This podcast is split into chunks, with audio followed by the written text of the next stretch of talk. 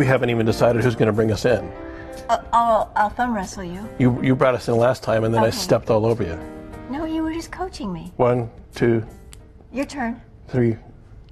Your turn. Well, I just. Uh, hi, Talking Point Live, coming to you live from the Community Education Channel here on campus at Dixie State University.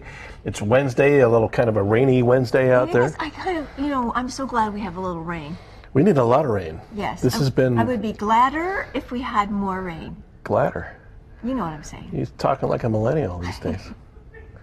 wow. What's on your mind today? Well, tons, of course. Yeah. Um, and I thought we could talk a little bit about media bias and a little bit about not feeling helpless. Okay. Yeah. Because I kind of left us off on that You last. were, I I kept saying last Show. time, well, so what do we do? What do we do? And now you've come up with at least one thing to There's consider. a couple ideas here going on, uh, and- and I've posted the uh, the video to that we're going to be watching during the show uh, to our Facebook page as well. And if you, uh, uh, like always, if you want to join the conversation, you're welcome to join us on our Facebook page. Uh, the address there is facebook.com/slash Talking Point Live, and I'm monitoring the feed there to see what's going on. Uh, and welcome to those of you who are watching on the CEC channel and on the, the YouTube channel as well. Glad to have you with us there. I'm glad too. Um, a couple things, though. I wanted to. One thing in particular, when it comes to this concept of uh, media and media control, uh, the company Unilever.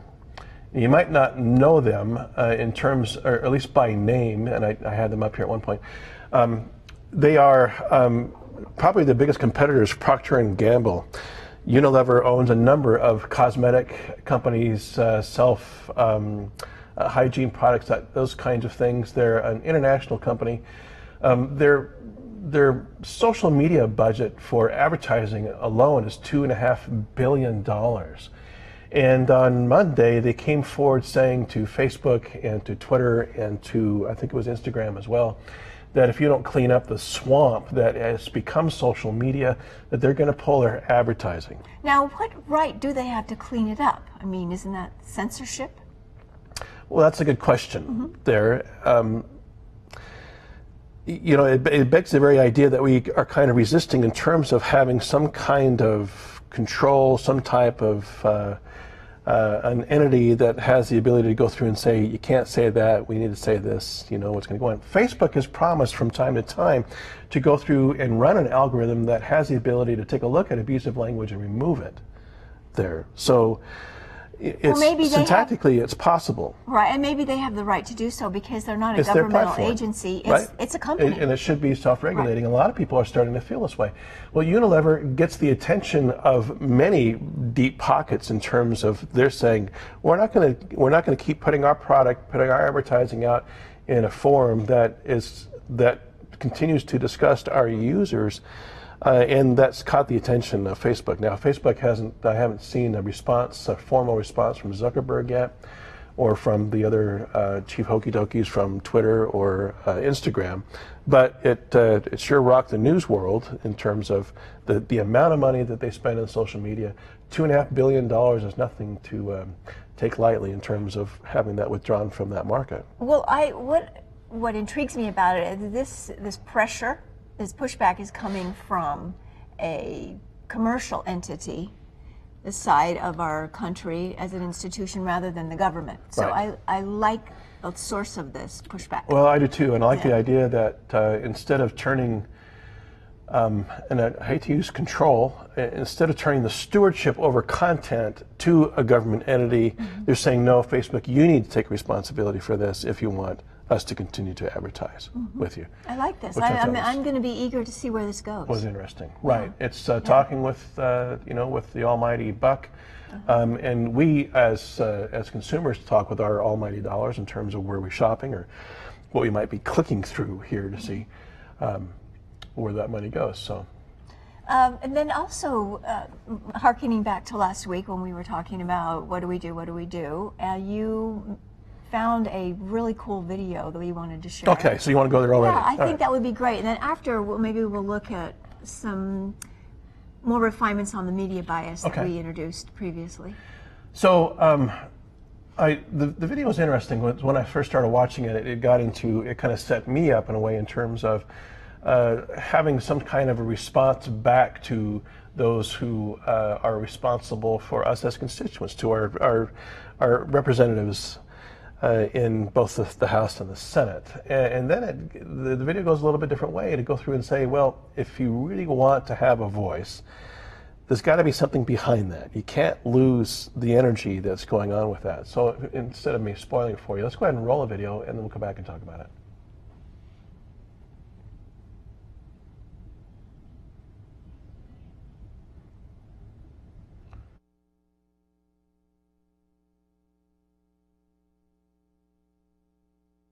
Did you ever see this video of a guy yelling at his congressman? You have been the single greatest threat to my family in the entire world.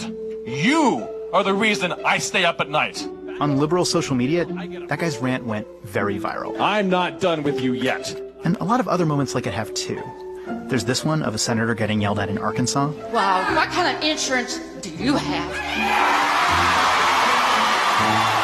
And there's this one from Idaho where a congressman gets yelled at after he says this. Nobody dies because they don't have access to health care. Videos like these get passed around because it feels really good to watch your political opponents get destroyed or shut down, eviscerated, whatever. But yelling at congressmen is more than just cathartic. It's also part of a bigger plan to fight Donald Trump that might actually work. I got a very loud. Back to this yelling guy for a second. That was way back in May in New Jersey at a public event for this guy, who at the time was playing a major role in Trump's drive to repeal Obamacare. More than 30 people yelled at him that night for more than four hours. And a lot of them had heard about the event in the same way. One of the indivisible groups. The indivisible group. Local political action groups. So, indivisible. Indivisible. What is indivisible? Yeah, what is indivisible? Hi, I'm Leah Greenberg. I'm the co-executive director of Indivisible Project. And I'm Ezra Levin. I'm co-executive director of the Indivisible Project. We're married too. cool. Anyway, to understand the story of how those guys started this movement, you, sir. you have to remember what it was like for liberals back in December, right after Trump won the election back before all the town halls, before the Women's March, before hashtag resistance, before even the inauguration, right after the election, when most liberals were just shocked or sad or mad and wanted to do something. But no one had a plan. That was when Leah and Ezra wrote this. What is indivisible? This is indivisible. Indivisible was a Google Doc. It was a guide for how to fight Trump's agenda, written by former congressional staffers, them, who knew from experience how you pressure members of Congress. The single best thing you can do is show up at a public event or district office and have cameras with you, record it, so that that can be broadcast far and wide and people can see exactly what's going on. And the guide was exactly what liberals everywhere were looking for. It went viral instantly, and it made Ezra Leah sort of famous. There have been over 600,000 page views. There have been 100 130,000 people have downloaded the guide. Today, Indivisible has chapters not just in every state, but every congressional district. There are thousands of groups, and they all operate independently. But all of them follow this basic theory laid out in the guide that while Congress as an institution is really unpopular, individual members of Congress in their own districts don't have that problem. They're usually pretty popular.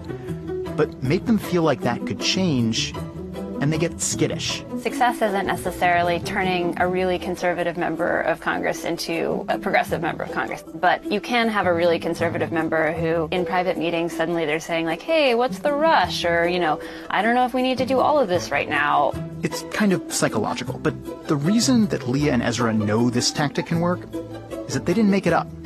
They got it from their own experiences. We worked on the Hill during the early years of the Obama administration and seen during that time a model for local congressional advocacy that was really successful, and we knew it was successful because it was used against us by the Tea Party.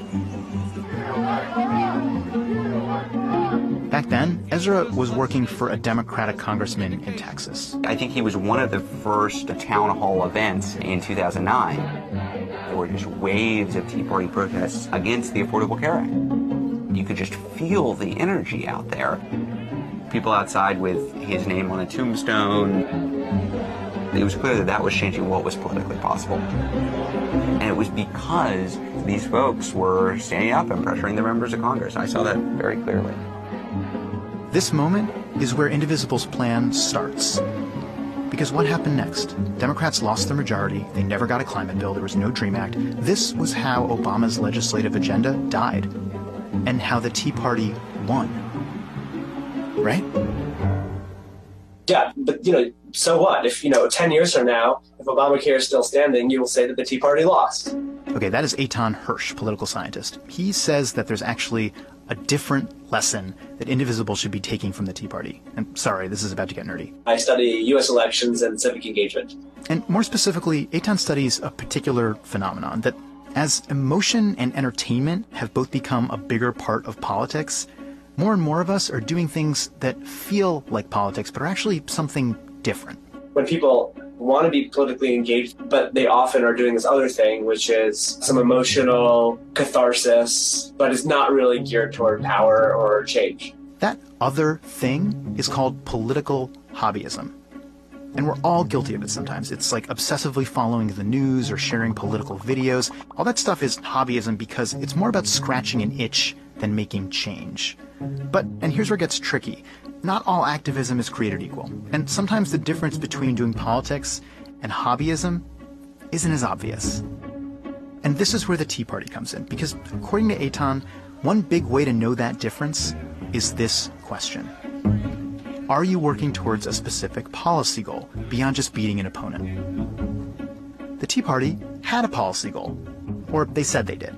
The Tea Party consistently focused on the repealing of Obamacare. But they failed. That vote coming up short. Senator John McCain. I don't know what else to say other than Obamacare is the law of the land. It's going to remain the law of the land. And Eitan says that this was actually inevitable. Because even though the Tea Party was against Obamacare, they weren't really for anything. The Tea Party was never uh, very focused on policy. They didn't really care. So the lesson of the Tea Party is that being against something or someone can be a great motivator, but it rarely leads to real power. And in that sense, it's not a model that Indivisible or any activist group should want to copy, because the danger in political hobbyism is that when it no longer feels emotionally rewarding, we stop doing it. And that has happened to liberals before. There are a lot of reasons why the Democrats lost power in 2010. Maybe part of it was the Tea Party, but a big part of it is that people who were really excited about Obama, who came out to vote for him in 2008, didn't show up. In other words, when we watch all these videos from town halls, whether it's in 2017 or 2009, there's an important thing that we're missing. Who's not there to fight back? Who stayed home because the election was over, they won, and the work was done? So that's the question for Indivisible. Will it last? Do they have a policy goal? With a group like Indivisible, is it a long term pressure group within a party to try to move a party in a certain direction? If that's true, what direction is it? Is it to make the party care about single payer health care and guaranteed income? Is the goal to just beat Trump? Right now, they don't have a clear platform. And they say that it's because Indivisible was built around opposition, the power to say no. We can't set the agenda. It's just not possible. We don't have the House, the Senate, or the President say. That's the hard truth, but we have to accept it. So actually, the way constituent power on the progressive side works right now is the power to respond. But since that conversation, Indivisible has announced that they are working on a platform, which could mean that they know it'll be tough to keep the movement going without one. So far, Indivisible has accomplished a lot of what they set out to do. They've activated hundreds of thousands of people across the United States. And maybe they can stop Donald Trump's agenda. Maybe they'll even play a part in stopping Trump. But then what?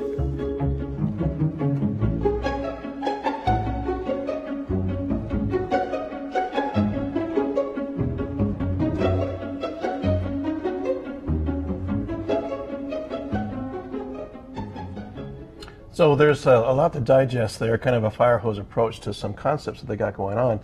Before we do that, though, mm-hmm. I want to go through and qualify, uh, first off, who is Quartz?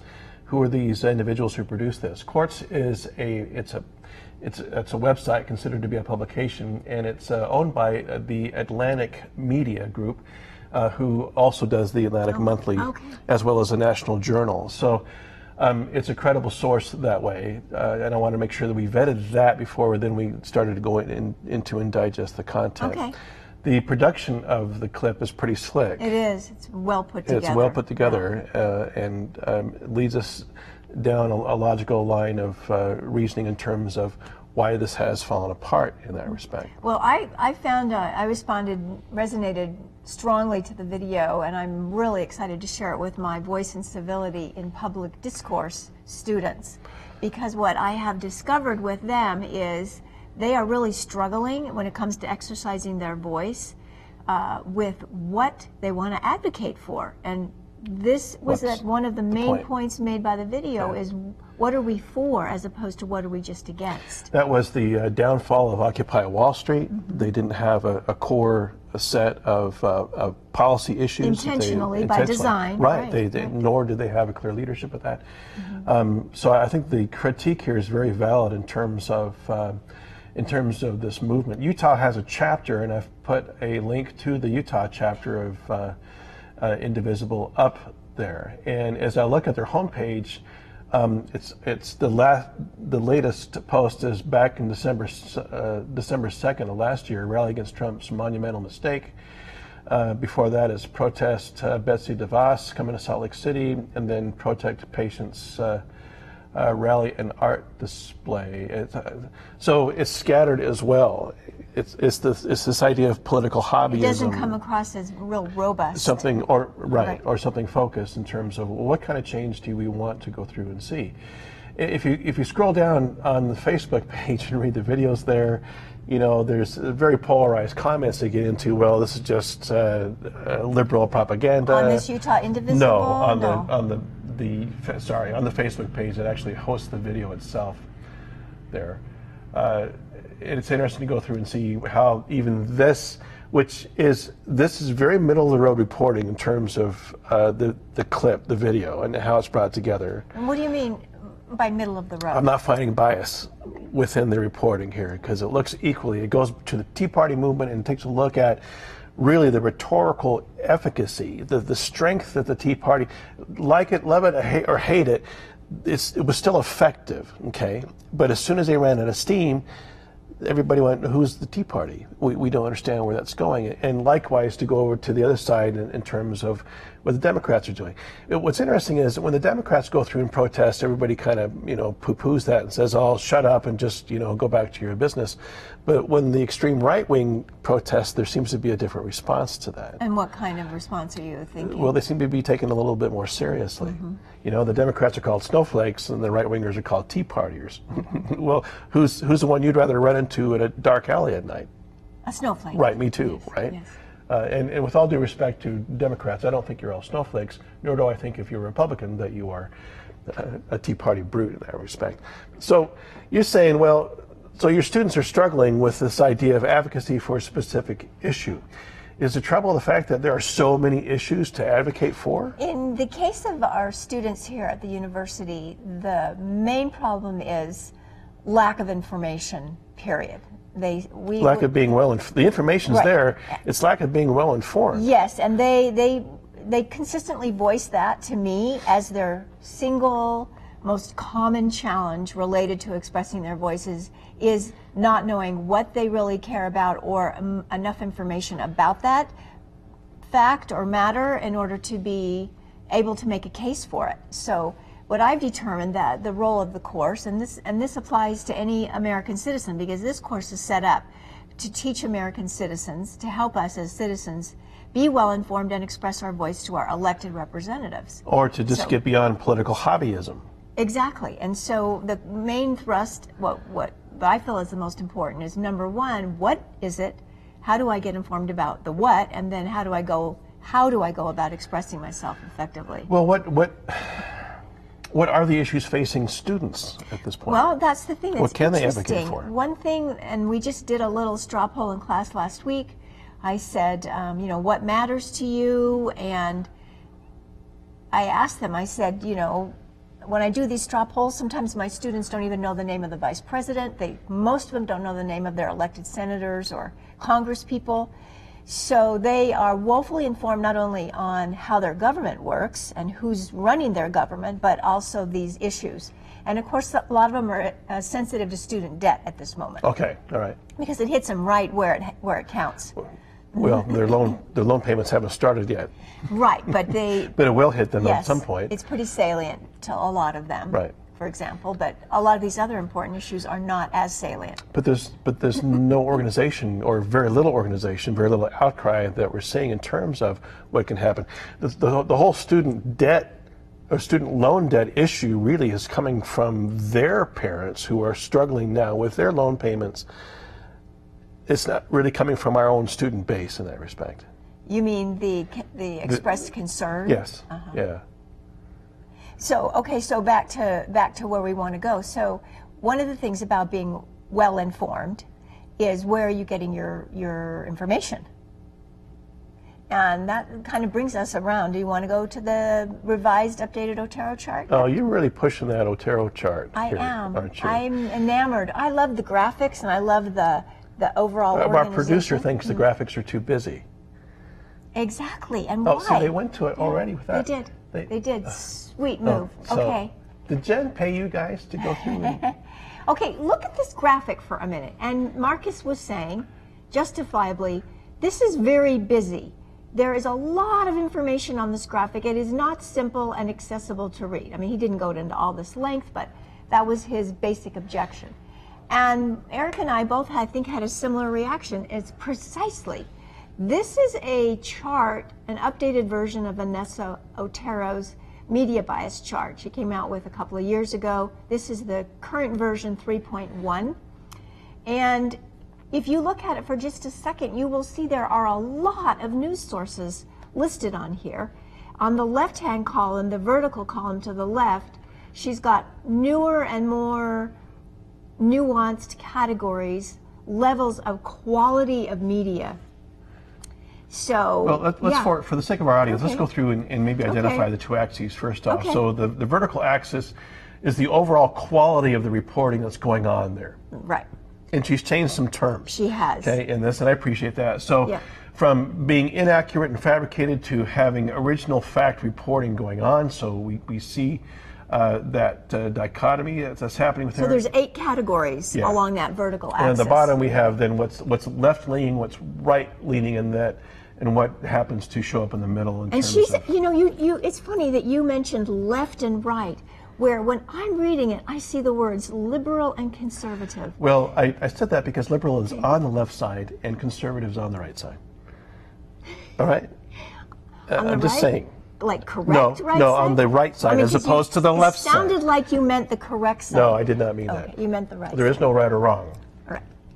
unless you're a.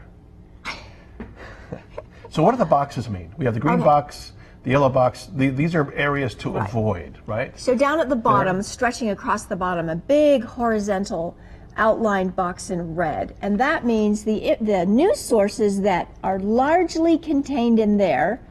Um, on the right side, Infowars, Blaze, Breitbart, um, even Fox Daily News is at the very edge of that box. There's that sliding rule Mhm, that comes that- down into that. Right, that red rectangle says nonsense, damaging to public discourse. So if that's your, your media diet, you're feeding off of nonsense that is damaging to public discourse. Okay, the It's orange. kind of like having a sugar diet for all of your oh, it's worse nutritional. than sugar. That's like that's. It's hallucinogenic drugs. It's red meat, is what it is. No, I think it's more. I think You- it's more like you think it's. LSD or I think something it's like- yes. I think you're hallucinating. People don't even know what LSD is anymore. Okay, as we go along. then the box above that would be the orange box, which goes all the way up from starting with Fox News and the Daily Mail, and includes the Daily Kos on the left, New Republic, I I see CNN kind of straddles the orange CNN, right? and the yellow uh, rectangle. The yellow being fair, but it's uh, still some level of interpretation of what the news is doing. Right. I wish I knew what was behind the CNN logo because it looks like there might be something else. Oh, I think it's just the border they the border? use. Okay. But so the orange uh, is unfair representations of the news. So let's, unfair. Let's skip up to the green here. Uh, you want to skip yellow? Well, I do, well we only have uh, five minutes left in the show to Oh, go through right. and, continue with this. So Okay. AP, Reuters, Bloomberg, uh, CBS, ABC. Um, oh, so the three networks are in there. The three mainstreamers, NB, NPR, BBC, and so on. Uh, I, I, it's interesting. The Guardian is and the Washington Post are are still marginal in those. Mhm. There's a Wall. Street so Journal. would, would you agree with this? I mean, we're, we're not really Okay. consumers of everything that's on Okay. the fringe here. I love that you asked me that question on agreeing because I was reading her blog, and if you want to read the logic behind her her thinking, go to all generalizations are false. All one word. hmm All generalizations are false. Dot com. That's uh, Vanessa Otero's blog, and she explains in depth the methodology she's using to categorize these media sources so that you can say, hmm, I'm not so sure I concur with her her valuation, or I get the logic totally behind it, and I trust her thinking and her evaluation. And she she um, talks about three things. You know, what, three things we really want to be aware of: the difference between fact, interpretation or analysis, and opinion. An opinion or assertion. Right, right. matter. So Now, yes. Otero's background, she comes from, she's an attorney, she's a patent attorney, so she's kind of an outsider when it Mm-hmm. Comes to this media analysis, but she is a nitpicker. Mhm. She looks into the, the devils and the details here.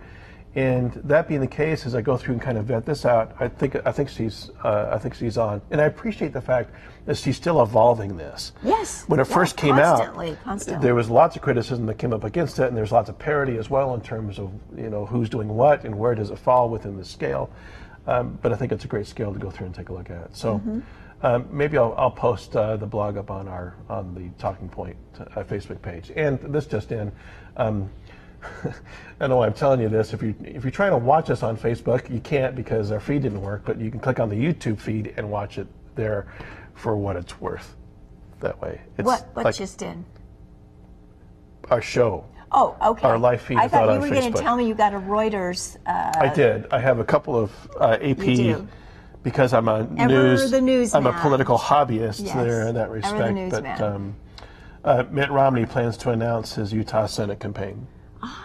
You know, I was speaking of senators. You know, they they were going to this week. They were going to solve the immigration problem in the Senate by a big. Oh, we were going to talk about the debate. Uh, debate. Yeah. Did you watch any of that? Well, what what the impression I've gotten so far is that they're having a hard time getting started because Mitch McConnell wanted to include uh, some agreement in there, of course he did. right? uh, in, just to start the debate. And was it related to what was the agreement you wanted to include in there?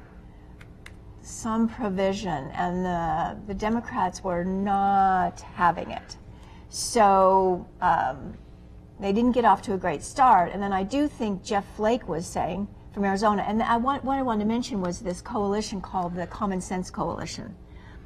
I wonder if that's harkening back to Thomas Paine's Common Sense. Anyway, not. there's a bunch of women, lawmakers, senators, and a few men in there that are meeting together, and they're the cool heads, the the middle of the rotors, the consensus makers. Okay. So it's called the Consensus Coalition. Okay. And Jeff Flake was saying, you know what? We're, if we don't get it, we don't get a robust debate this week, and we take a break, we should come back to it.